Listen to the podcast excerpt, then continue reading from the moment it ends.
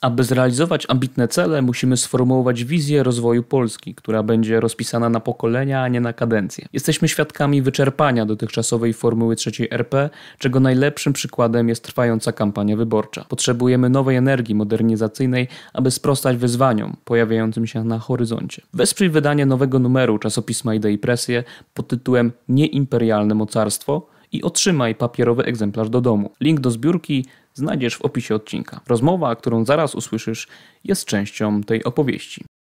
Witam wszystkich bardzo serdecznie na kanale YouTube'owym Klubu Jagiellońskiego. Ja nazywam się Konstanty Pilawa, jestem redaktorem naczelnym czasopisma Idei Presję. Mówię o tym nie bez powodu, ponieważ kończy się zbiórka na internetowe wydanie naszego czasopisma. Tytuł to Nieimperialne Mocarstwo i pewnie jak Państwo zauważyli, co tydzień od miesiąca rozmawiam ze znanymi i lubianymi YouTuberami. Nie tyle o samym nieimperialnym mocarstwie, ale o tematach, które się tam pojawiają imperialnym mocarstwie sporo mówimy o Ukraińcach, dlatego nie mogło dzisiaj zabraknąć mojego wspaniałego gościa, czyli pana redaktora Piotra Zychowicza, autora kanału YouTube'owego Historia Realna. Dobry wieczór.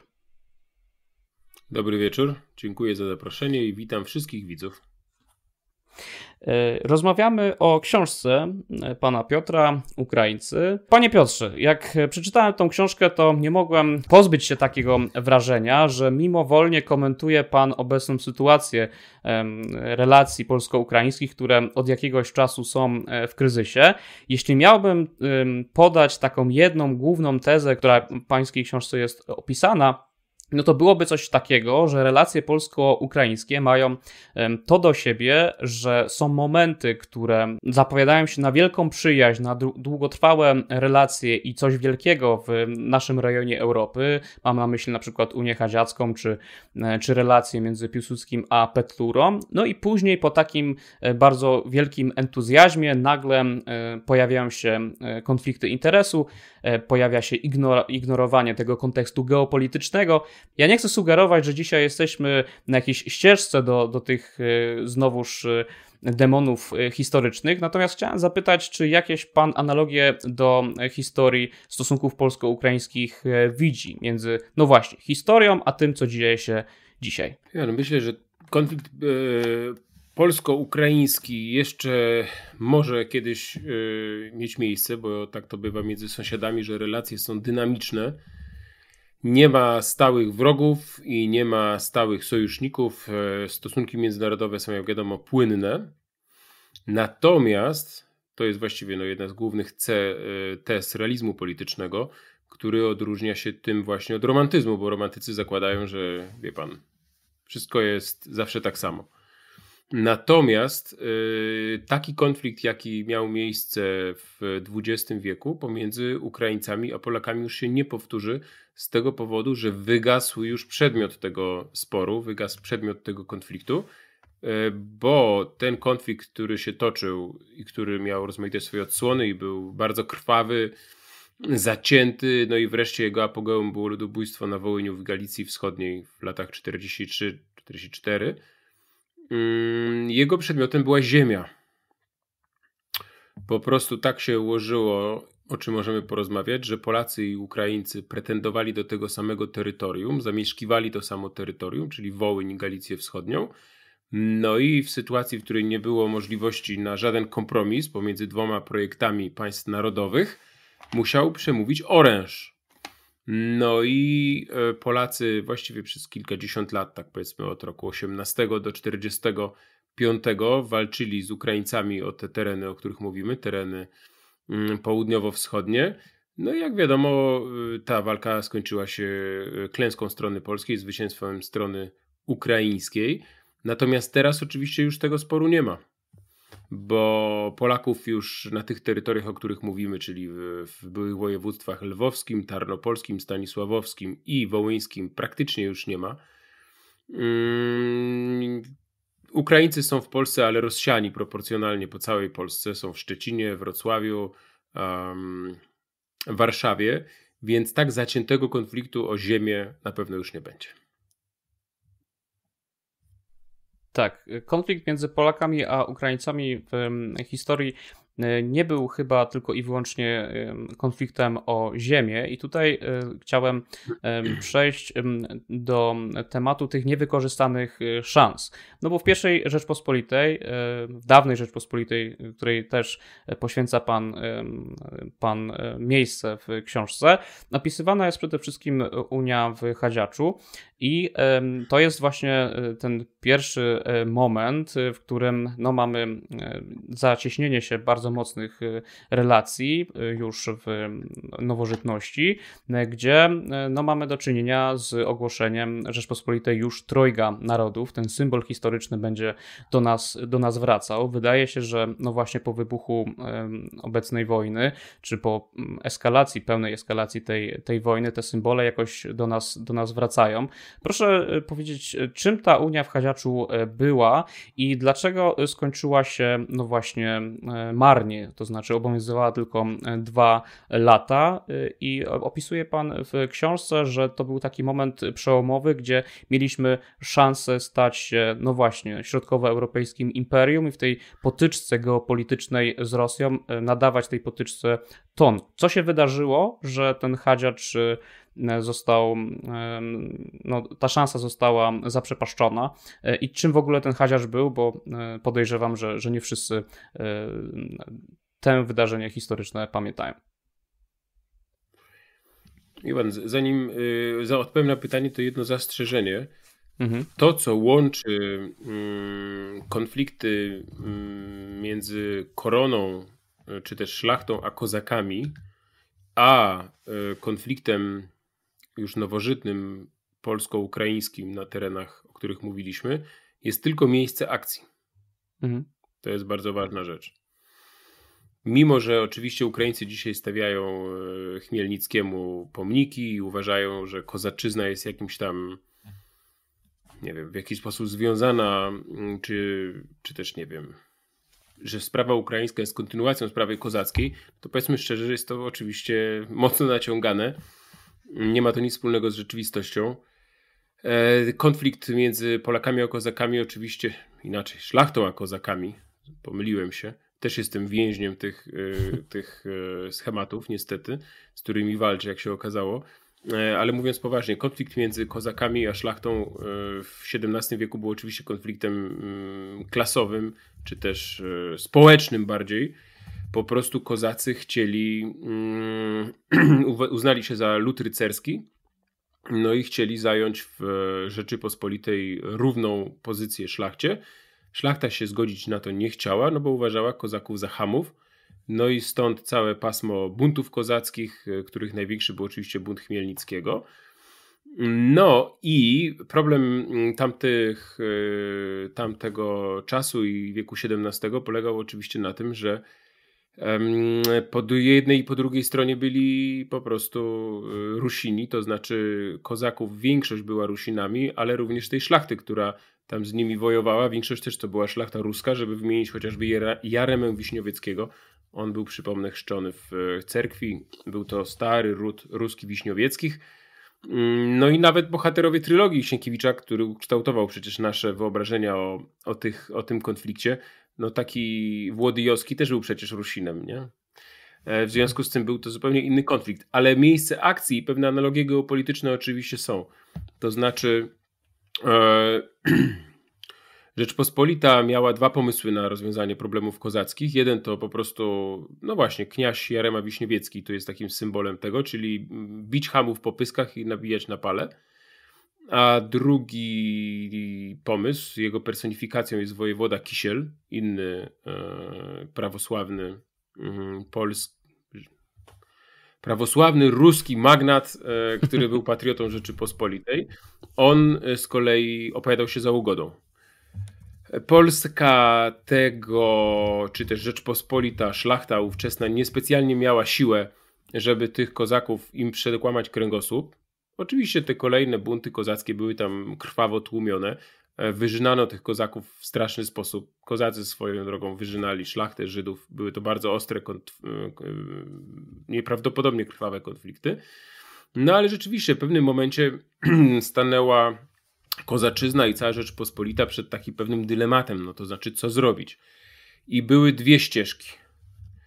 Siły na spacyfikowanie kozactwa Rzeczpospolita nie miała, więc kozactwo mogło albo pójść pod, pod, e, na sojusz z Moskwą, która oczywiście bardzo chętnie była tutaj gotowa do um, wmieszania się w ten wewnętrzny konflikt Rzeczypospolitej, albo mogło pójść na jakąś ugodę z, mm, z koroną, z szlachtą.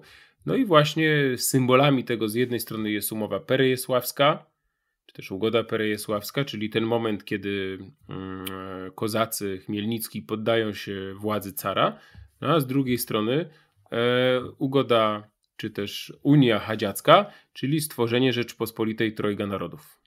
Ta y, Unia Hadziacka niestety nie przetrwała próby czasu, to było albo za późno, albo za wcześnie, trudno powiedzieć. Natomiast rzeczywiście wielu badaczy uważa, że gdyby wtedy z tymi kozakami się dogadać, gdyby przyznać im te prawa, których się domagali, czyli żeby uznać ich za lud rycerski, a nie za hamów, używając oczywiście określeń tamtej epoki, no to przeobrażona w ten sposób Rzeczpospolita, czyli sojusz Wielkiego Księstwa Litewskiego, korony i kozactwa, e, stałaby się na tyle silnym organizmem państwowym i kozacy po e, stronie korony i Litwy, oznaczałoby to, że udałoby się zatrzymać e, presję Moskwy i być może uniknąć wszystkich nieszczęść, które spadły na Rzeczpospolitą, rozbiorów i tak dalej, i tak dalej, i tak dalej. No bo przecież te w końcu te wszystkie kozacko-polskie czy też kozacko-szlacheckie zamieszania i ta wojna domowa skończyła się w ten sposób, że Moskwa e, zabrała połowę Rusi Rzeczpospolitej i skończyło się to mm, tym rozejmem andruszowskim nieszczęsnym, który był pierwszym krokiem do zniszczenia Rzeczypospolitej. No i to jest ta tak. analogia, tak. oczywiście, której wielu badaczy szuka w ugodzie hadziackiej, no bo to jest taka, wie pan, a co by było, gdybyśmy my się z tymi Litwinami i Ukraińcami obecnie sprzymierzyli i stworzyli jakąś federację, jakiś, jakiś związek wspólny, wtedy też byśmy Moskwę e, szachowali. Ja jestem sceptyczny do takich pomysłów, ponieważ uważam, że to, co mogło się udać w wieku XVII, nie sądzę, żeby mogło się udać w wieku XXI. To jasne, natomiast w książce używa pan no właśnie tych figur Kisiela i z drugiej strony Wiśniowieckiego jako takich dwóch e, paradygmatycznych przykładów, jak Polacy do tych Ukraińców mieli stosunek i e, może e, to tak opowiadając naszym obserwującym. Większość jednak książki dotyczy już XX wieku. Miałem takie wrażenie, że, że szczególnie tych czarnych, czarnych kart, ale skupmy się na tych dwóch figurach, czyli Kisiela i Wiśniowieckiego, które jakoś później jakby ich figury są również obecne w XX wieku. I również tutaj do tych niewykorzystanych szans, zanim jeszcze do, pójdziemy do, do tych najczarniejszych momentów e, historii. No bo e, druga Rzeczpospolita, państwo, które już rodzi się w 1918 roku w zupełnie innym kontekście, mamy powstanie nowoczesnych, nowoczesnych narodów. Na początku wydaje się, że obiecuje druga Rzeczpospolita E, zupełnie inną politykę wobec Ukraińców, która później, jak sam pan pisze, przynosi efekty odwrotne do zamierzonych. Tak? Że ta polityka, szczególnie w latach 30., była polityką dyskryminującą mniejszości ukraińskie, co e, jest z jakimś, jakimś jednym z powodów podpalenia tych nastrojów nacjonalistycznych E, wśród tamtejszych działaczy e, narodowych. E, chciałem się o kilka wieków przenieść właśnie teraz i, i zapytać o te niewykorzystane szanse w prowadzeniu polityki wobec mniejszości ukraińskiej w drugiej RP. To jest dość duża i obszerna część pańskiej książki, więc ma pan okazję się popisać. Hmm. Pan, nie wiem co mam powiedzieć, ponieważ właściwie mógłbym teraz gadać przez dwie godziny non-stop. To ja będę, ja będę stopował, ja będę stopował. Eee, nie wiem, tyle myśli, wie pan, w głowie, tyle tematów pan poruszył. Eee, chciałbym to wszystko w ten sposób przekazać, żeby również ci widzowie, którzy hmm. nie znają specjalnie mandrów e, stosunków polsko-ukraińskich i wszystkich szczegółów tej, tego wielkiego dramatu, który trwał właściwie przez cztery dekady eee, i skończył się wielką, wielką rzezią, a na końcu oczywiście separacją. Mm, mogli w tym wszystkim, mm, żeby to po prostu było, było jakimś e, jednym e, sensownym e, wykładem, więc powiedziałbym tak. Zacznijmy od tego, że sytuacja zmieniła się kompletnie na przełomie XIX i XX wieku, ponieważ powstały, tak jak powiedział, pan powiedział, narody. Wie pan, jak dzisiaj by pan powiedział młodemu człowiekowi, mm, że nie wiem, 20 lat temu można było żyć bez telefonów komórkowych, to pewnie złapałby się za głowę i by po prostu nie potrafił sobie wyobrazić takiego świata, nie? E, I czasami w ten sposób, jak się mówi ludziom, że 120 e, lat temu w naszej części Europy nie było, czy 150 lat temu narodów, to jest mniej więcej taka sama reakcja, nie? Jak to? Przecież narody były zawsze, nie? Przecież to jest nasza rzeczywistość, w której my żyjemy. Otóż nie. Mm, narodem e, przez kiedyś była tylko szlachta w Polsce. E, natomiast e, chłopi byli po prostu chłopami. I kiedy zaczęły się rodzić na nowoczesne nacjonalizmy w Europie, oczywiście tutaj przecierała szlak rewolucyjna Francja, kiedy to po obaleniu Ludwika XVI, jak wiadomo, rozpoczęła się epoka rewolucyjna, nacjonalizmów. Następny cesarz już nie był cesarzem Francji, tylko Francuzów. E, no to oczywiście te same prądy przyszły do Europy Środkowo-Wschodniej i e, zaczęły powstawać nowoczesne narody, czyli teraz już te narody już nie miały być, e, jakby to powiedzieć obrazowo, tylko i wyłącznie płaskie, tylko miały być e, pionowe. Co mam na myśli? To znaczy od góry do dołu. Czyli narody już nie miały tworzyć tylko warstwa szlachecka, tylko teraz od samej góry do samego dołu, czyli od szlachty e, przez wszystko, co jest pomiędzy, skończywszy na chłopach. Czyli krótko mówiąc, ja bym nazwał to w ten sposób, że twórcy ideologii państw, nie wiem, narodowej, nacjonalistycznej Polski po prostu polonizowali chłopów, a e, ta część młodej inteligencji, w dużej mierze to byli księża grekokatolicy, mm, ukraińska, po prostu ukrainizowali e, chłopów. To z reguły było w ten sposób, że katolików zapisywano jako Polaków, grekokatolików jako, mm, jako Ukraińców w mm, Galicji Wschodniej, a prawosławnych na Wołyniu jako Ukraińców oczywiście. I teraz problem polegał na tym, że te wszystkie nacjonalistyczne ruchy oczywiście sobie tam działały, boksowały się nawzajem, natomiast dopóki istniały wielkie imperia, to ktoś to wszystko trzymał za twarz. Czyli w starej, pięknej Europie wielkich e, monarchii, kiedy rządzili Habsburgowie, Romanowowie, Hohenzollernowie, to wszystko było pod kontrolą. Natomiast w 1918 roku, jak wiadomo, to wszystko się zawaliło. Padły, e, nas najbardziej interesują oczywiście dwa imperia, czyli Imperium e, Romanowów i Imperium Habsburgów, Rosja i Austro-Węgry. No i w momencie, kiedy na trupach tych wielkich gigantów no, musiał się wytworzyć jakiś nowy porządek. No i to był ten moment, kiedy wybiła godzina nacjonalistów i ci zwolennicy tych wszystkich e, mniejszych i większych idei narodowych przystąpili do budowy swoich małych narodowych państw na trupie tych wielkich wielonarodowych monarchii. I wie pan, i do tego momentu to, jakim językiem mówi, w jaki sposób się modli, dany poddany cesarza nie miało dla nikogo żadnego znaczenia. Ale nagle w tym roku 18 miało zasadnicze znaczenie, bo ludzie e, się cofnęli, zrobili krok do tyłu i zaczęli znowu myśleć w kategoriach plemiennych. Bo nacjonalizm to jest regres, żeby było jasne w stosunku, w mojej opinii przynajmniej, w stosunku do starych, dobrych, wielonarodowych monarchii. I teraz e, Polacy chcieli stworzyć swoje państwo narodowe i Ukraińcy chcieli stworzyć swoje państwo narodowe. Wydawało się, że nie ma nic prostszego. No fajnie, super, niech sobie tam tworzą. No ale pojawił się pewien problem. To znaczy, na tych terenach, o których mówiliśmy, ludzie mieszkali obok siebie. To było tak zazębione. Katolicy, grekokatolicy, e, prawosławni, czyli te grupy ludzi, do których ci nacjonaliści sobie, e, którzy chcieli ich zamienić na, na Polaków, Ukraińców i tak dalej, i tak. No i oczywiście, co, co się stało? No przemówił oręż. Ludzie się rzucili sobie do gardeł. I na całym tym wielkim pasie, mm, powiedzmy, no tak, od Finlandii po Morze Czarne, doszło do wielkiej ilości większych, mniejszych konfliktów nacjonalistycznych. Jednym z najbardziej takich właśnie krwawych był konflikt polsko-ukraiński. E, jego wymiernym takim no, mm, nie wiem, no, przejawem była oczywiście wojna polsko-ukraińska o Galicję Wschodnią. Ona wybuchła w listopadzie 1918 roku. Eee, jak wiadomo, Polacy wygrali dzięki przybyciu armii Halera.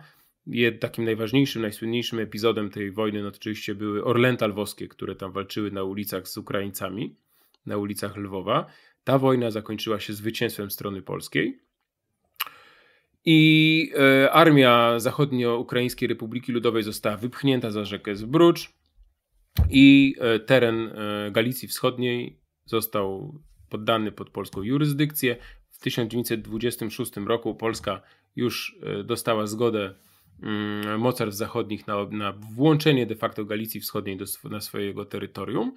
I na terenie Polski znalazły się właśnie następujące tereny. Galicja Wschodnia podzielona na trzy województwa, tarnopolskie, stanisławowskie i lwowskie i e, Wołyń, mm, który znajdował się na północy i Wołyń to był były zabór rosyjski, a Galicja Wschodnia oczywiście austro-węgierski. No i oczywiście tutaj są dwie różne perspektywy. Dla Polaków to był, wie pan, wielki triumf, machali biało-czerwonymi flagami, szczęśliwi, odrodziliśmy się po 123 latach, chociaż oczywiście państwo narodowe polskie miało bardzo mało wspólnego z Rzeczpospolitą przedrozbiorową, to jest jasne, zupełnie inny twór, inna filozofia, ale to jest temat na inną dyskusję. Natomiast to, co dla Polaków było wielkim triumfem, no to dla Ukraińców było dniem wielkiej żałoby. Ukraińcy tę wojnę przegrali, przegrali swoje państwo. Eee, dokonało się to, co oni uznali za rozbiór Ukrainy pomiędzy Pol Polskę, która wzięła sobie tereny zachodnie, a bolszewików, którzy wzięli tereny wschodnie, czyli Ukrainę naddnieprzańską i to, co było za Dnieprem. No i e, z tej zasadniczej różnicy wzięła się e, jeszcze większa nienawiść niż poprzednio. Ta wojna i tak była bardzo krwawa, polsko-ukraińska, w latach 18-19. No i efekt był taki, że przez następne 20 lat dwudziestolecia międzywojennego E, już nie w sposób wojenny, tylko w inny sposób te dwa żywioły na tych terenach się ze sobą ścierały. O właśnie. Oczywiście I tutaj, tutaj jest ten, ten moment, w którym pojawia się moje pytanie, które zadałem kilka y, dobrych minut temu. Y, opisuje pan dość skrótowo, ale powiedzmy dwa modele asymilacji, tak? Asymilacji państwowej i asymilacji takiej pełnej, kulturalnej i, i w ogóle. Można powiedzieć no, próba włączenia Ukraińców, zdeptania tego ruchu narodowego i uczynienia z Ukraińców e, Polaków. Te jakby dążenia asymilacyjne jakby zostają zmaksymalizowane szczególnie w latach 30., e, kiedy też e, sanacja no właśnie przyjmuje te, te endeckie można powiedzieć, metody.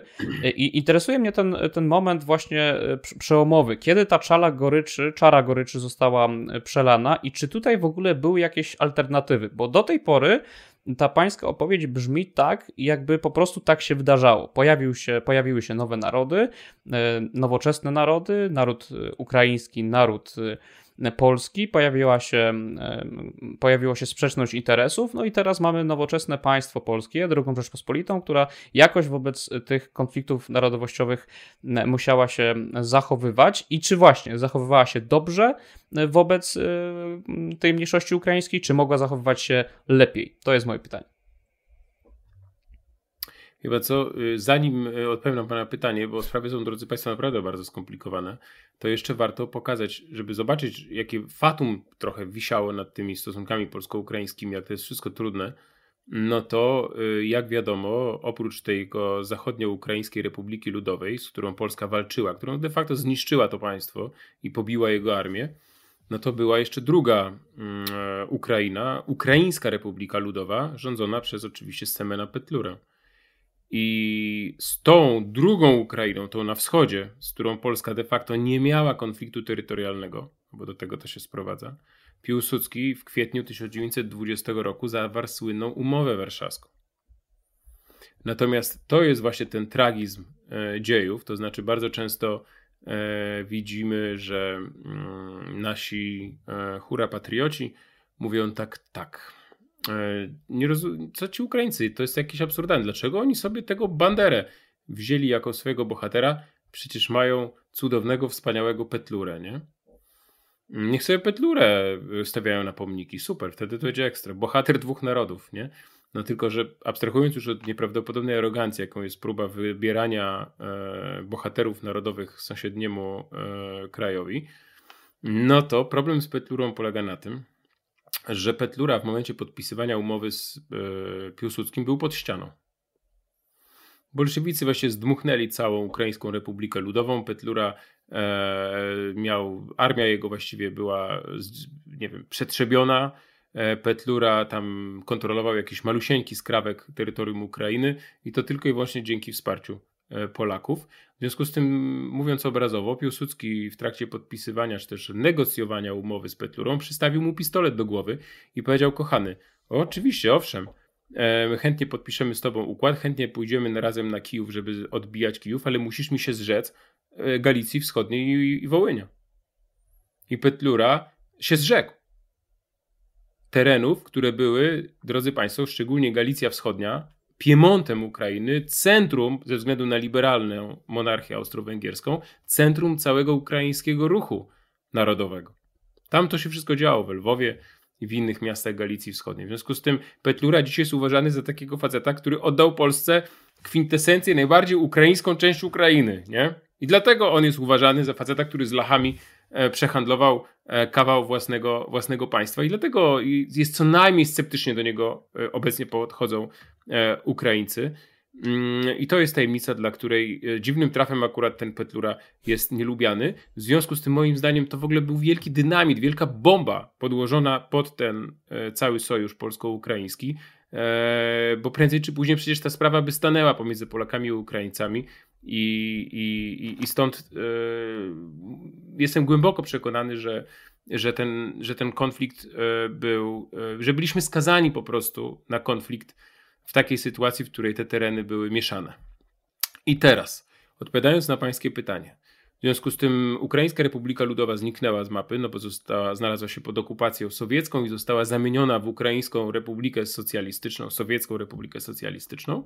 Natomiast te tereny, które, e, które e, znalazły się w granicach II Rzeczypospolitej, no oczywiście była pewna zagwozdka, co zrobić z tym. No bo były to tereny, na których Ukraińcy mieli miażdżącą przewagę. Polacy mieszkali w miastach, e, miasteczkach, ale też nie bardzo, bo to raczej Żydzi mieszkali w małych miasteczkach, czyli głównie w dużych miastach. Szlachta oczywiście była polska, trochę tu i tam jakiejś szlachty zagrodowej. Jeżeli byli katolicy we wsiach, czy na Wołyniu, czy w Galicji Wschodniej, i oni oczywiście byli zapisywani jako Polacy, to jest cieka ciekawostka, o której mało się mówi, ale oni nie mówili po polsku. Modlili się po polsku, ale mówili po rusku, po rusińsku. E, byli po prostu z, z, um, ukrainizowani, zrutenizowani, jak chciał, tak chciał. Stworzyli po prostu społeczności lokalne. E, no ale nawet uznając, że katolicy byli Polakami, no bo za takich też się uda, uważali, nawet jeżeli po polsku nie mówili, no to e, były, wie pan, takie powiaty, gdzie było po 5-10% Polaków.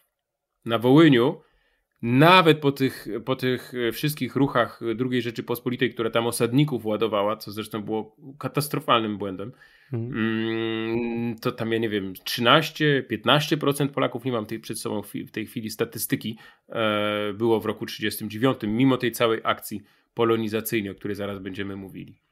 W związku z tym, bez wątpienia, były to tereny z przytłaczającą większością e, ukraińską. I teraz Rzeczpospolita Polska przyjęła na siebie pewne zobowiązania. I w 1923 Rada Ambasadorów przyznała Polsce te tereny, e, mam na myśli Galicję Wschodnią, ale nie za darmo. Polacy zobowiązali się do nadania temu terenowi jakiejś autonomii i stworzenia Uniwersytetu e, w Lwowie Ukraińskiego. Autonomia pozwoliłaby zatrudnić tą całą inteligencję e, ukraińską na posadach urzędniczych, no, e, a oczywiście uniwersytet pozwoliłby młodzieży ukraińskiej studiować. Mogliby sobie tam w tej jakiejś policji służyć ci Ukraińcy i w lokalnej administracji.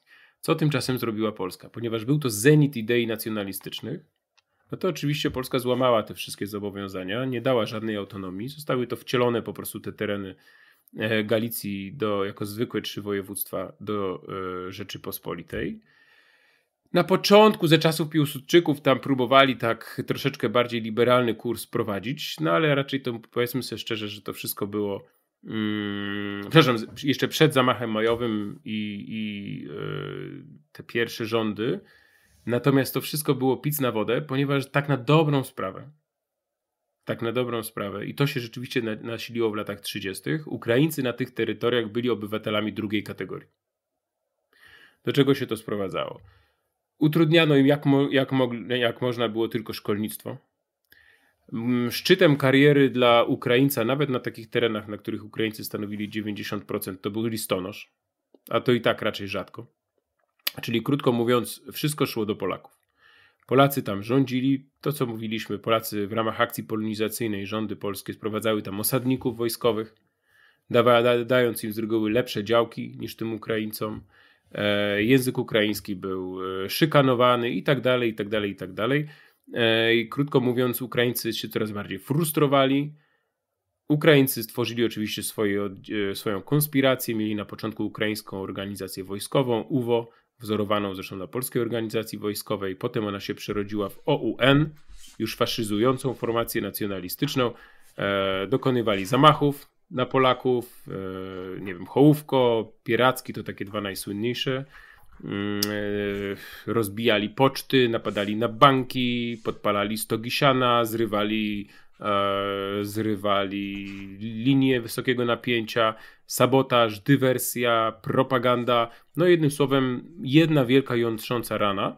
Polska odpowiadała na te działania brutalnymi pacyfikacjami, jak w 1930 roku na terenie Galicji Wschodniej, kiedy to oddziały kawalerii, policji spacyfikowały kilkaset wiosek. Oczywiście nie w ten sposób, żeby było jasne, jak Niemcy podczas II wojny światowej.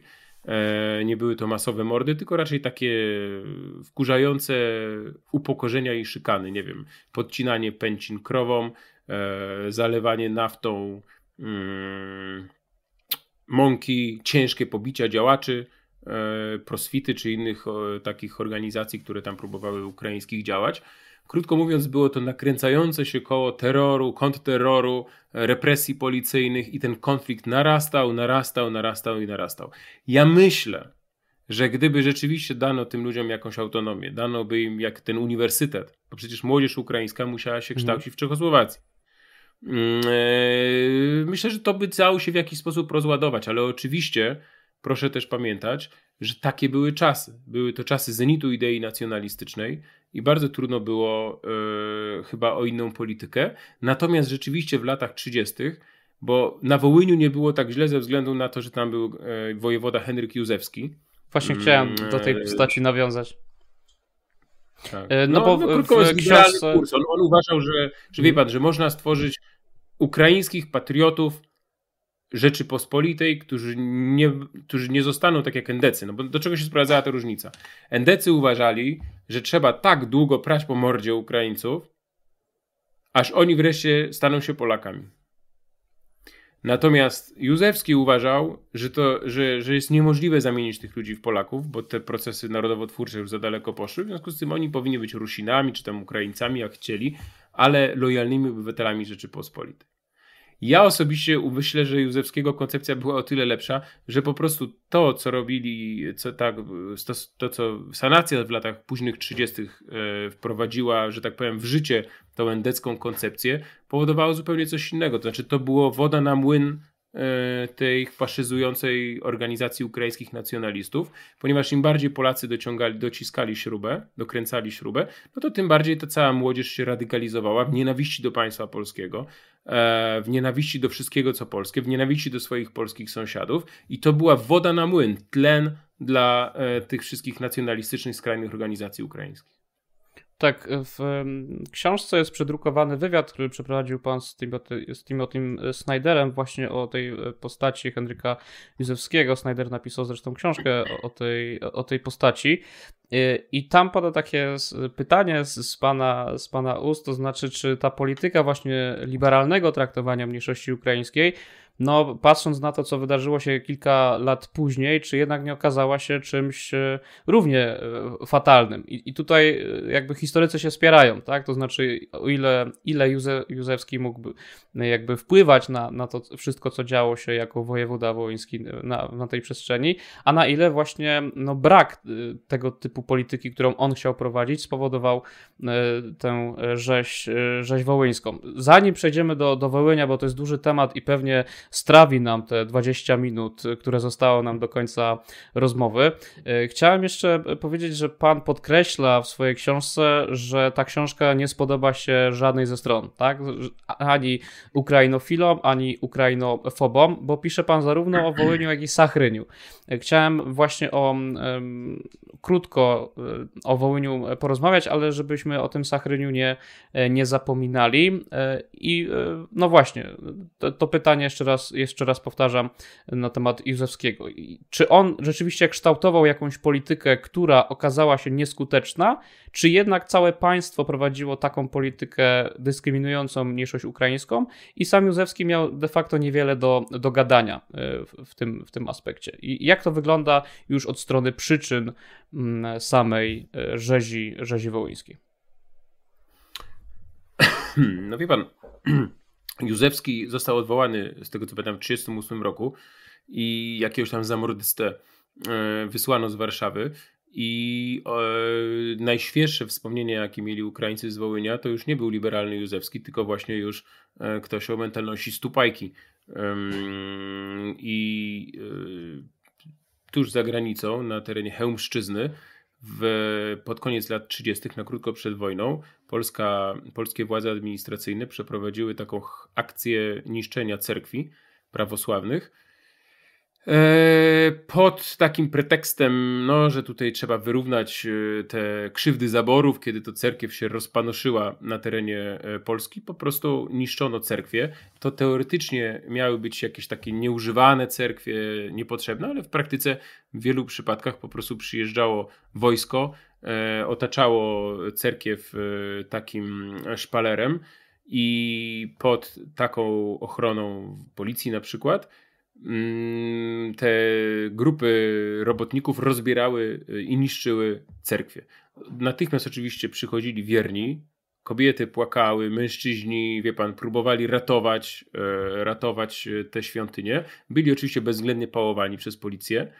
No i to jest też taki symbol e, absurdu tej polityki II Rzeczypospolitej wobec właśnie e, Ukraińców no bo wie pan, to jest tak jakby na 5 minut y, przed, y, przed zatonięciem Titanica y, ludzie zaczęli się nagle bić, prawda?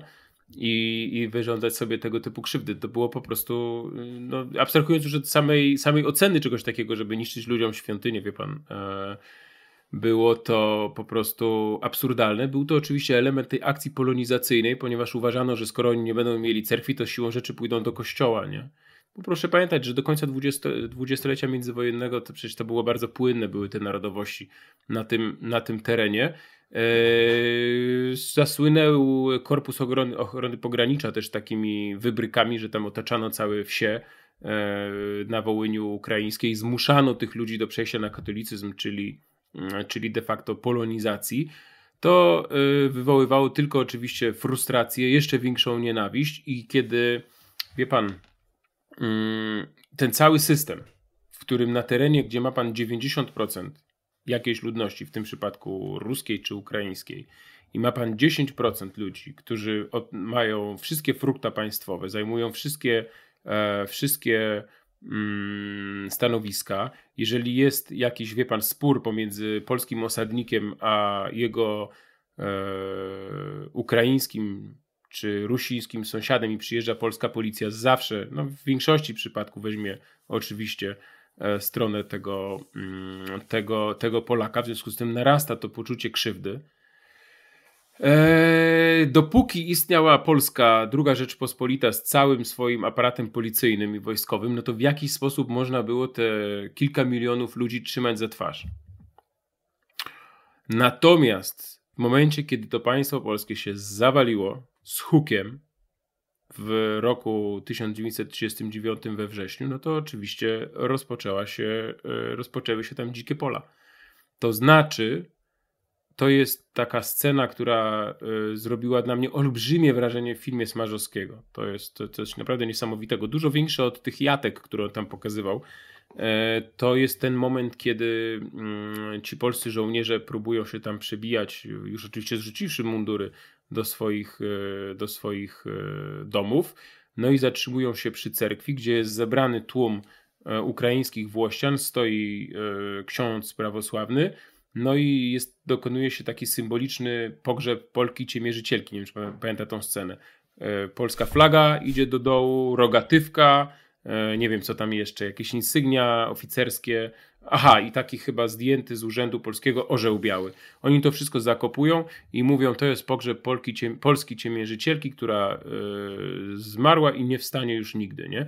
Dla nas to jest szok, no jak to? Przecież to jest upadek Polski, naszego wspaniałej drugiej Rzeczypospolitej, którą tak kochamy. Oczywiście ona jest w sposób nieprawdopodobny brązowiona. Prawdziwa druga Rzeczypospolita ma nic wspólnego z tym, co dzisiaj czytamy w tych patriotycznych, łzawych czytankach, czy nam opowiadają politycy na tych wszystkich nudziarskich akademiach. Natomiast ukraińska strona w ten sposób patrzyła. Proszę sobie wyobrazić, że Ukraińcy w II Rzeczypospolitej mieli dużo mniejsze swobody niż w Austro-Węgrzech. Dla nich to był in minus to, co się stało. Po prostu była okupacja trwająca przez 20 lat. Taka była perspektywa strony ukraińskiej. I już we wrześniu 1939 roku Ukraińcy nie tylko okazują swoją radość w sposób demonstracyjny z powodu upadku II Rzeczypospolitej, ale również atakują oddalających, oddzielających się od e, oddziałów e, pojedynczych żołnierzy, mordują ich często. Mój y, dziadek miał właśnie taki przypadek, że, że, że po, po bitwie y, z Niemcami y, został przez takich Ukraińców pojmany, uciekł w ogóle i uratował życie absolutnie taką, taką bandę, no nie wiem jak to nazwać, grupę uzbrojonych właśnie Włosian ukraińskich. Uciekł w ogóle przez kompletnie przypadek, o czym też mogę kiedyś opowiedzieć. Natomiast dochodzi do takiej otwartej rebelii, dochodzi do pierwszych mordów, które już są pierwszą zapowiedzią Wołynia. No i y, potem y, ta nienawiść, nienawiść, nienawiść, nienawiść narasta coraz bardziej ze względu chociażby na politykę okupacyjną Niemców, która, y, która w oczach polskiego społeczeństwa faworyzowała stronę ukraińską. No i skończyło się oczywiście wszystko Wołyniem, ale tutaj muszę od razu, zanim przejdziemy do rozmowy o Wołyniu, zrobić jedno zasadnicze zastrzeżenie.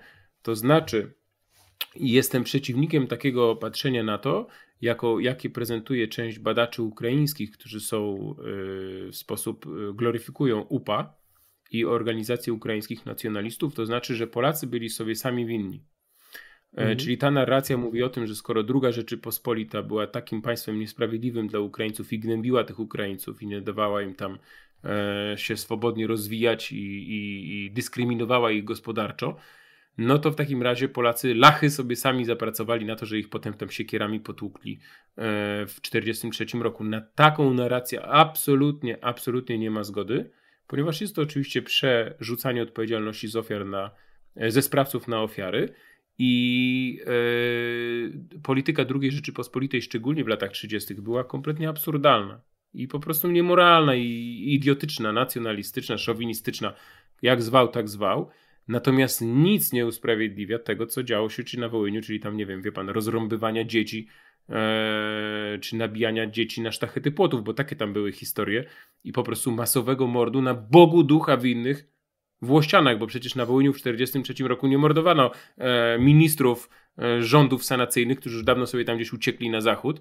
Mm, nie mordowano tych policjantów, których wywieźli Sowieci w 1939 roku czy w 40, tylko mordowano zwykłych sąsiadów, zwykłych chłopów, którzy tam mieszkali, zresztą w dużej mierze spolonizowanych biał, e, też Ukraińców.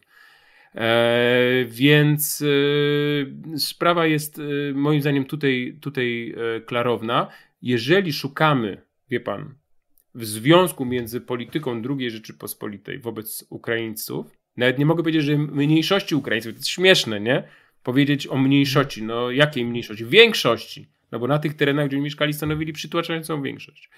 E, jeżeli szukamy jakiegoś związku między tym, co się działo w II Rzeczpospolitej, a Wołyniem, to tylko jeden jest, który ja widzę.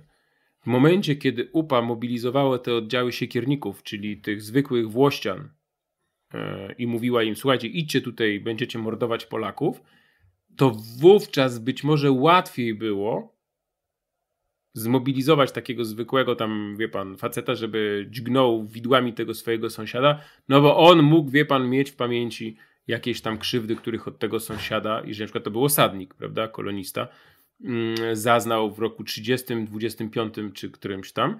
Natomiast no też właśnie, nie był to może... główny motyw, bo wydaje mi się, że chciwość, to już ostatnie zdanie, przepraszam, że tak rozgadałem, hmm. wydaje mi się, że głównie akurat tutaj nawet nie o to chodziło, ale głównym motorem, który y, napędzał tych zwykłych ukraińskich sąsiadów do brania udziału w tych rzeczach była jednak chciwość.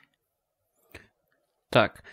Tu pełna zgoda, jeśli chodzi o, o krytykę tych historyków ukraińskich, które, który, którzy nadal tworzą takie narracje. I pan z takim mitem chce walczyć, ale również e, zauważyłem, że od innej strony, bo często również w Polsce można taką narrację usłyszeć, że Wołyń to była rzeź chłopów ukraińskich, taka można powiedzieć, oddolna inicjatywa masowa chłopów, którzy e, zażynali e, Polaków. Pan jednak bardzo mocno podkreśla w swojej książce za innymi historykami, że to była e, no, bardzo mocno zorganizowana akcja przez UPA i ten mit takiego masowego zrywu chłopskiego, spontanicznego można powiedzieć, jest wyjątkowo szkodliwy i nieprawdziwy. Więc dlaczego jest nieprawdziwy i dlaczego jest szkodliwy dla, dla dobra opowiadania o tej, o tej historii? Nie, więc ja nie lubię słowa szkodliwy, wie pan, bo to, to mi się źle kojarzy. Po prostu jest nieprawdziwy. Jest niezgodny z faktami historycznymi. Tu, tu jest pies pogrzebany. Hmm. Jakby, wie pan, e, na tym polega cały sens mojej działalności, że tak powiem, e, nie wiem jakby to określić, pisarstwa historycznego może w ten sposób, że historia realna jest y, dokładną przeciwieństwem polityki historycznej. I w każdej polityki historycznej, oczywiście polskiej, yy, ukraińskiej, w każdej polityki historycznej, ponieważ polityka historyczna to jest oczywiście kłamstwo. I polityka historyczna e, tych, mm, tej części ukraińskiego establishmentu, który gloryfikuje Owen Upa, właśnie w ten sposób to przedstawia. To znaczy, że no, trudno wskazać winnych tego wszystkiego, ponieważ yy, Wołyń był ostatnim, czy też ludobójstwo na Wołyniu było ostatnim akordem trwającej kilkaset lat walki narodowo-wyzwoleńczej narodu mm, ukraińskiego z polskimi panami, którzy tam gnębili e, tych biednych e, Ukraińców. Oczywiście jest to i, i, w związku z tym, skoro był to rodzaj takiej, wie pan, żakerii chłopskiej, nagłego wybuchu, no to e, ta, ta, ta masa dokonująca tej zbrodni jawi się jako rodzaj jakiegoś, wie pan, tajfunu, czy ja nie wiem, huraganu, śnieżycy, no i co, mamy mieć pretensje do tajfunu, nie? No nie, nie ma żadnych winnych w zasadzie w tej sytuacji, po prostu Polacy sobie nagrabili i koniec, nie? I tam jakaś masy chłopskie ich tam wyrżnęły. Oczywiście jest to nieprawda. Już sam Owen Upa w ten sposób maskował tą, to, to, to straszliwe ludobójstwo. Bo w rzeczywistości, i są na to niezbite dowody historyczne, była to zaplanowana z zimną krwią e, akcja eksterminacyjna, akcja antypolska, jak określali to mm, sami zainteresowani, czyli e, frakcja banderowska OUN-u, e, przez kierownictwo e, OUN-u pana Wołyniu. I potem, kiedy tak fantastycznie z ich perspektywy oczywiście wyszło na Wołyniu, zostało to zaaprobowane przez Suchewycza i tam innych, przez ten prowyd cały i przeniesiono tą akcję eksterminacyjną do Galicji Wschodniej, gdzie to się tam przelało w roku 40 E, czwartym, czy na przełomie 43-44. I teraz oni, wie pan, już w momencie, kiedy zaplanowali tą czystkę etniczną i eksterminację Polaków, planowali to w ten sposób, po to wciągali te masy chłopskie po to właśnie tych siekierników, nie tylko dlatego, że nie mieli amunicji, wie pan, i, i, i, i ludzi po prostu, ta cała organizacja, no, przepraszam, ukraińska powstańcza armia, żeby dokonać tej rzezi na tak wielką skalę, ale chcieli w, tych chłopów wciągnąć, żeby potem właśnie mogli tak usprawiedliwić to. Myśmy z tym nic nie mieli wspólnego, to były tam jakieś bunty, e, bunty chłopskie. Tymczasem była to podjęta decyzja na górze, I zawsze te napady na polskie miejscowości wyglądały w ten sposób, że najpierw przyjeżdżał tam kureń czy sotnia upa, dokonywała tego pierwszego uderzenia, jeżeli była na przykład samoobrona polska, to przełamywała mm, te, te, te, te, te polskie liczne posterunki, bo tam trochę Polacy broni od Niemców dostali i próbowali się w jakiś tam sposób bronić tu i ówdzie. No a potem oczywiście e, wchodziły dopiero te masy siekierników, którzy tam kończyli dzieła, wyłapywali tych Polaków w zbożu, w skrytkach, znali zresztą tych ludzi, bo to bardzo często byli ich e, sąsiedzi. Natomiast powodem, i to jest klucz tej historii, powodem, wie pan, e, i motywem ludobójstwa na Wołyniu i w Galicji Wschodniej nie była przeszłość i tam takie czy inne błędy, głupoty i, bez, no, no, no, to wszystko, co tam się działo, polskiej polityki na tych ziemiach południowo-wschodnich, tylko motywem była przyszłość. Więc to są zupełnie dwie inne sprawy, bo kalkulacja była dziecinnie prosta.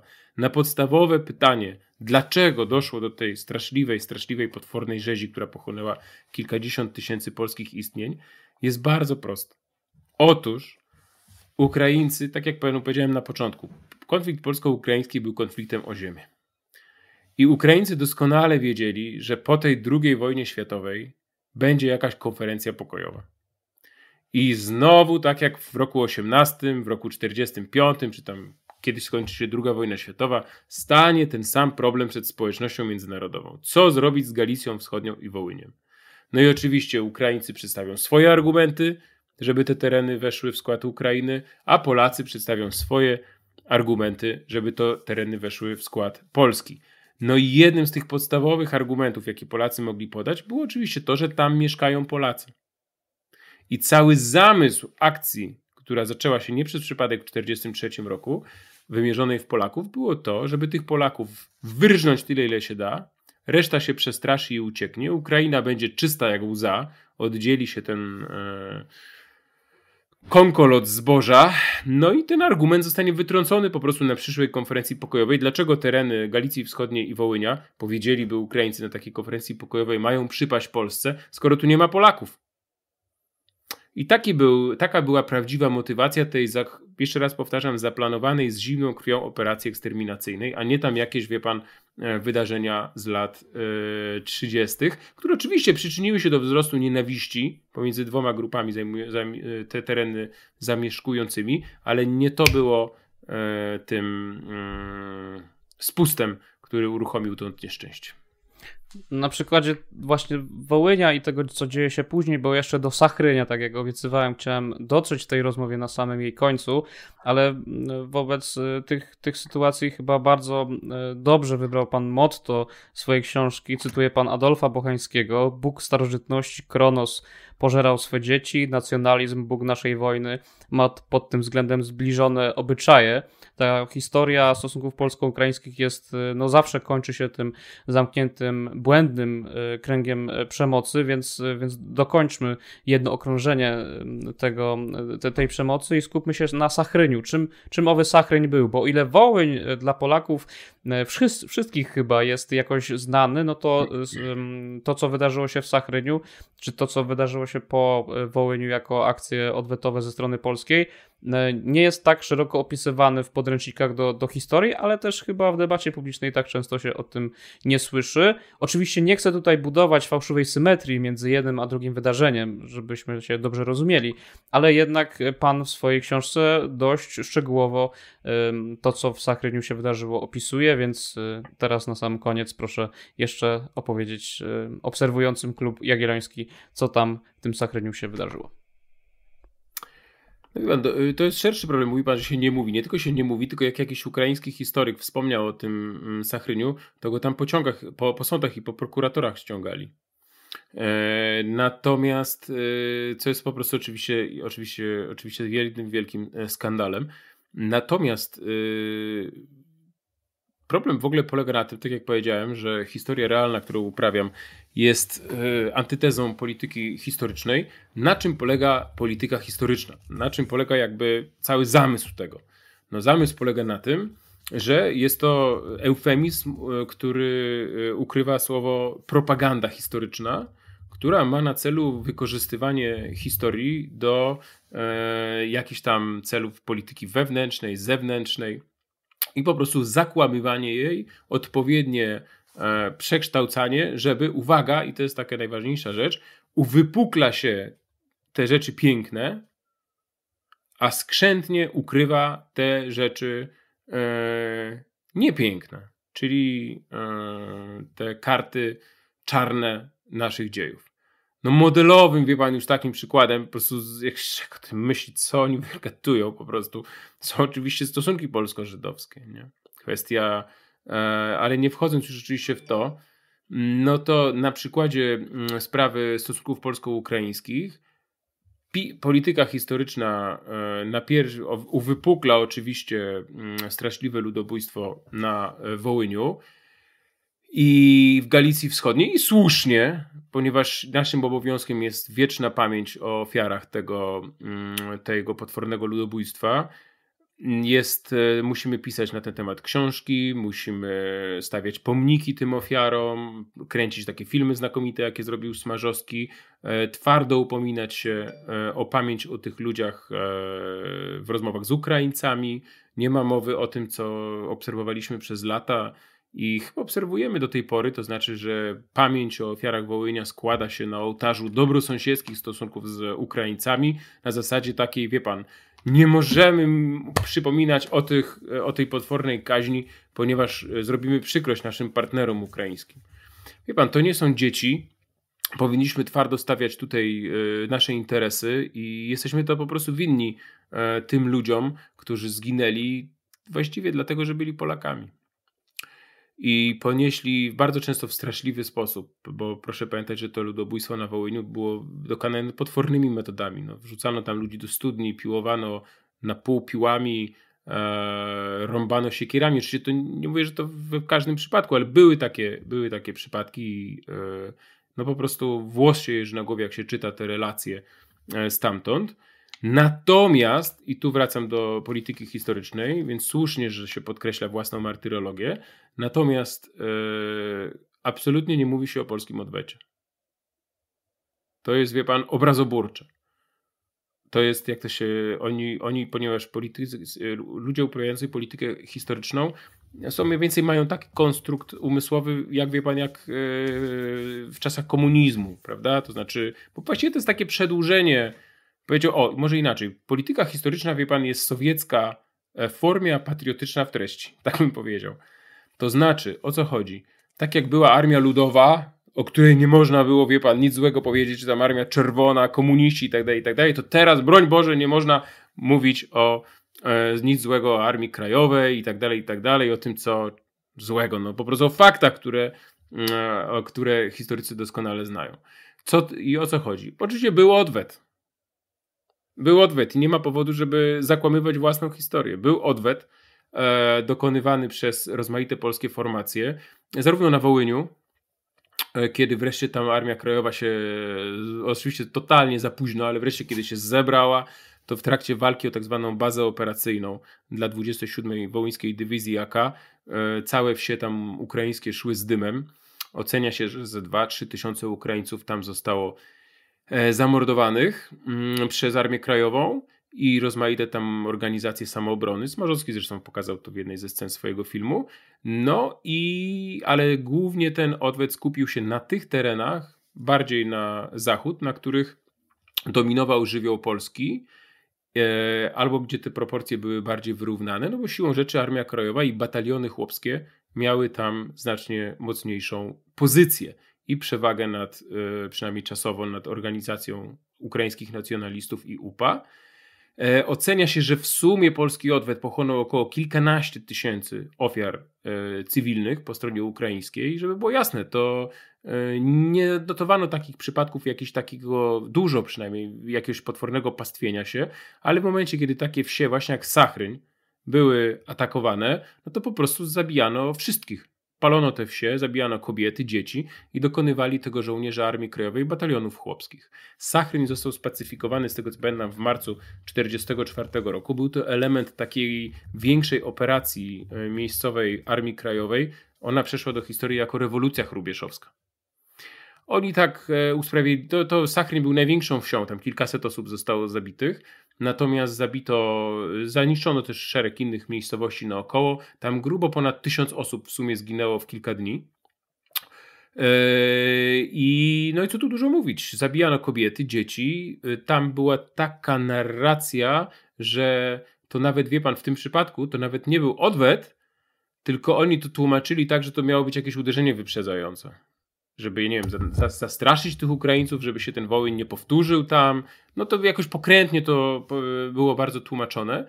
Natomiast wie pan, ja Y, należę do takiej bardzo nielicznej y, grupy ludzi zajmujących się jakby tymi sprawami i biorących udział w debacie publicznej, bo jestem absolutnie daleki od tego mm, przekonania, które jest jakby absolutnym fundamentem polityki historycznej. Czyli tego, że ofiary dzielimy na lepsze i na gorsze. Te lepsze to są nasze, a te gorsze to są inne, a już te, które w ogóle nasi zabili, no to w ogóle to jest już w ogóle, wie pan, trzeba zasznurować usta. Oczywiście ma pan rację, nie ma żadnej symetrii między wymordowaniem, nie wiem, to tutaj cyfry są, rozmaite, więc trzeba mówić ostrożnie. Profesor Motyka uważa, że w sumie 100 tysięcy e, Polaków zostało zgładzonych przez e, UPA w całym tym oczywiście olbrzymim konflikcie. No powiedzmy, że, że rzeczywiście tak jest. Myślę, że to jest mniej więcej tyle. Troszkę, troszkę wydaje mi się, że może mniej, ale, ale coś takiego. E, no to jest to gigantyczne ludobójstwo. Decyzja podjęta na samym szczycie organizacji ukraińskich nacjonalistów, bo Prowyt to, tak jak panu mówiłem, e, zaaprobował potem. E, więc operacja zaplanowana, eksterminacyjna, rzeczywiście z takimi akcjami odwetowymi lub tą rewolucją chrobieszowską, gdzie te rozkazy tam zapadły na w miarę niskim, stosunkowo niskim szczeblu Armii Krajowej. Nigdy Polacy nie mieli takiej, wie pan, idei, żeby, nie wiem, oczyścić rasowo, e, etnicznie cały jakiś teren z całej ludności ukraińskiej. To raczej były uderzenia takie punktowe w ukraińską społeczność, które tam moim zdaniem mm, koncepcja w ogóle zastraszenia raczej tu wchodzi w rachubę, ale ona oczywiście była dzisiaj nie do usprawiedliwienia i były to zbrodnie wojenne. I nie ma żadnego usprawiedliwienia, wie pan, za to, że jeżeli ten oddział wchodził i zabijał tam kobiety i dzieci. To jest po prostu zbrodnia wojenna i trzeba o tym wprost mówić. I e, ja uważam, że jestem zwolennikiem takiego podejścia, że powinniśmy zastosować politykę zero tolerancji, oczywiście jako polskie państwo podziemne, wobec, ale wobec UPA. Trzeba było tropić te oddziały, niszczyć, bardzo stosować wobec tych oddziałów leśnych ukraińskich e, zasadę, no, nie chcę tutaj zabrzmieć jak jakiś radykał, no ale po prostu zero tolerancji wobec tych oddziałów, które dopuszczały się tych zabójstw na Polakach, e, tropić je i niszczyć bezwzględnie. Natomiast jestem absolutnie, absolutnie, absolutnie przekonany, że nic nie usprawiedliwia akcji odwetowych wymierzonych w kobiety i dzieci ponieważ oni byli kompletnie, kompletnie, kompletnie niewinni, nie mieli nic wspólnego, czy jakieś wie pan, noworodki w Sachryniu, kilkuletnie dzieci, kobiety wiejskie, e, z tym, co tam po drugiej stronie Bugu na Wołyniu wyrabiał e, Kłym Sawur i, i, i kompanii tego e, ponurego typa. Także nie ma żadnego usprawiedliwienia dla polskiego, e, dla polskiego odwetu. Trzeba o tym wprost mówić, bo takie są po prostu fakty historyczne. Trzeba to, e, to, to wziąć na klatę i tyle. No opisać zgodnie z faktami. Y, jasne. Przy okazji chciałem y, zbliżać do, do końca i mój pies y, się odezwał, chociaż przez całą rozmowę był, był cicho. Nie chcę kończyć tej, tej naszej rozmowy na no właśnie Wołyniu i akcjach odwetowych, bo to byłoby bardzo smutne zakończenie naszej, naszej rozmowy. Umówiliśmy się na godzinę, więc bardzo krótkie pytanie na koniec, być może, żeby trochę rozjaśnić tą naszą, tą naszą rozmowę. Jak pan postrzega przyszłość tych stosunków polsko-ukraińskich, szczególnie w tym aspekcie rozliczania historii? Ponoć zaczęły się jakieś zgody na, na pierwsze ekshumacje zwłok. No, w tym roku obchodziliśmy 80 lat od, od tej tragedii, która się wydarzyła, czy my zmierzamy w końcu do, do jakiegoś szczęśliwego upamiętnienia tych, y, tych ofiar i zadośćuczynienie tych wszystkich ludziom. Mnie jakoś to uderzyło, że to było 80 lat temu. Jakby no, nasi dziadkowie pamiętają e, te, te wydarzenia. Bardzo świeże sprawy. Mówiło się bardzo dużo o przyjaźni wielkiej ukraińskiej, natomiast bez rozliczenia e, tych, tych spraw wydaje się, że taka przyjaźń, szczera przyjaźń, no, nie może być zbudowana. Hmm. Ja jestem bardzo pesymistycznie nastawiony do tego, wie pan.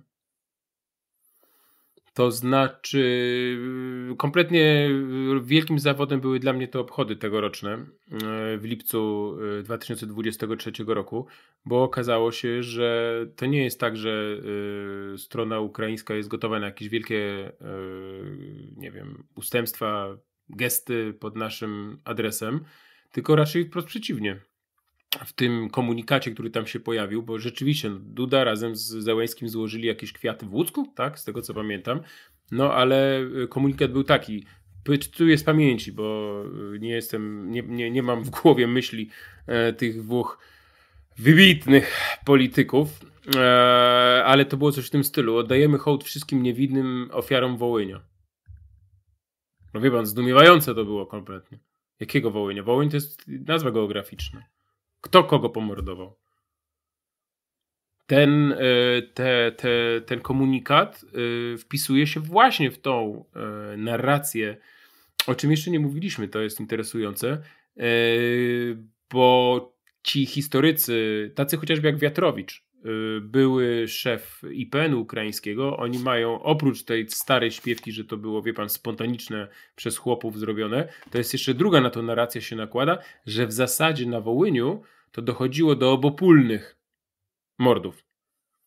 I tak w zasadzie to już nie dochodźmy, oni mówią, nie dochodźmy kto tam zaczął, o co chodziło, no po prostu tam Polacy mordowali Ukraińców, Ukraińcy Polaków, zamknijmy tą kartę, oddajmy właśnie hołd wszystkim niewinnym ofiarom, już przestańmy o tym gadać i niech ci Polacy się od nas odczepią. De facto taka jest, wie pan, ta narracja, nie? I nagle się okazuje, że mimo tego, że, wie pan, ta Ukraina wisi na nas dosłownie w wojnie z Rosją, przez e, Rzeszów idzie cały, wiem, 80 czy 90% sprzętu dla ukraińskiej armii, mimo tego, że e, Polska, oczywiście, jak to Polska, wie pan, wszystko e, dała, co tylko mogła, wydren, drenaż nastąpił polskich magazynów wojskowych z migów, krabów, T72 i tego, tego całego żelastwa, no to nikt nie, i, i oni chyba, wie pan, liczyli na to, że w akcie wdzięczności ta Ukraina Mm, nie wiem, pójdzie na jakieś e, ustępstwa chociażby w sprawach tych historycznych. E, a co się okazuje? E, no, trzeba było mówić o tym wcześniej, nie? Jak w polityce. Dobra, w porządku, damy wam te, te, te, te, te, te 72, ale chcemy to, to i to i to i koniec, nie? Oni dali na dobre oczy i, i potem wielkie zdziwienie. No i efekt jest rzeczywiście taki, że że, że bardzo rozczarowujące, bardzo rozczarowujące były te obchody. A co do tego, co pan mówi, że coś tam ruszyło, no właśnie nasz rząd triumfalnie ogłosił, że w jakiejś jednej wsi coś tam pozwolili kopać, ale ja nie sprawdzałem tego, ale to nie jest jakieś na Podolu w ogóle? I, i, w ogóle to jest jakaś w ogóle, yy, wie pan, historia taka, że takich wsi było, jest, są, są tam tysiące, nie? I oczywiście Ukraińcy powiedzą, że też mają swoje anse ze strony polskiej, bo tam chodzi o jakieś tablice e, upamiętniające walkę mm, tych powojennych jeszcze innych oddziałów UPA z komunistami, ale nie wchodząc już w te szczegóły, no to po prostu wie pan, to jest kwestia elementarnej przyzwoitości. Tam leżą kości, które wychodzą po prostu jak traktory przejeżdżają, tam są żniwa, to te kości wyłożą po prostu z ziemi, nie? To jest już kwestia elementarnej przyzwoitości. Tam Polacy muszą, muszą wejść, te kości wykopać i zrobić tym ludziom godny pochówek.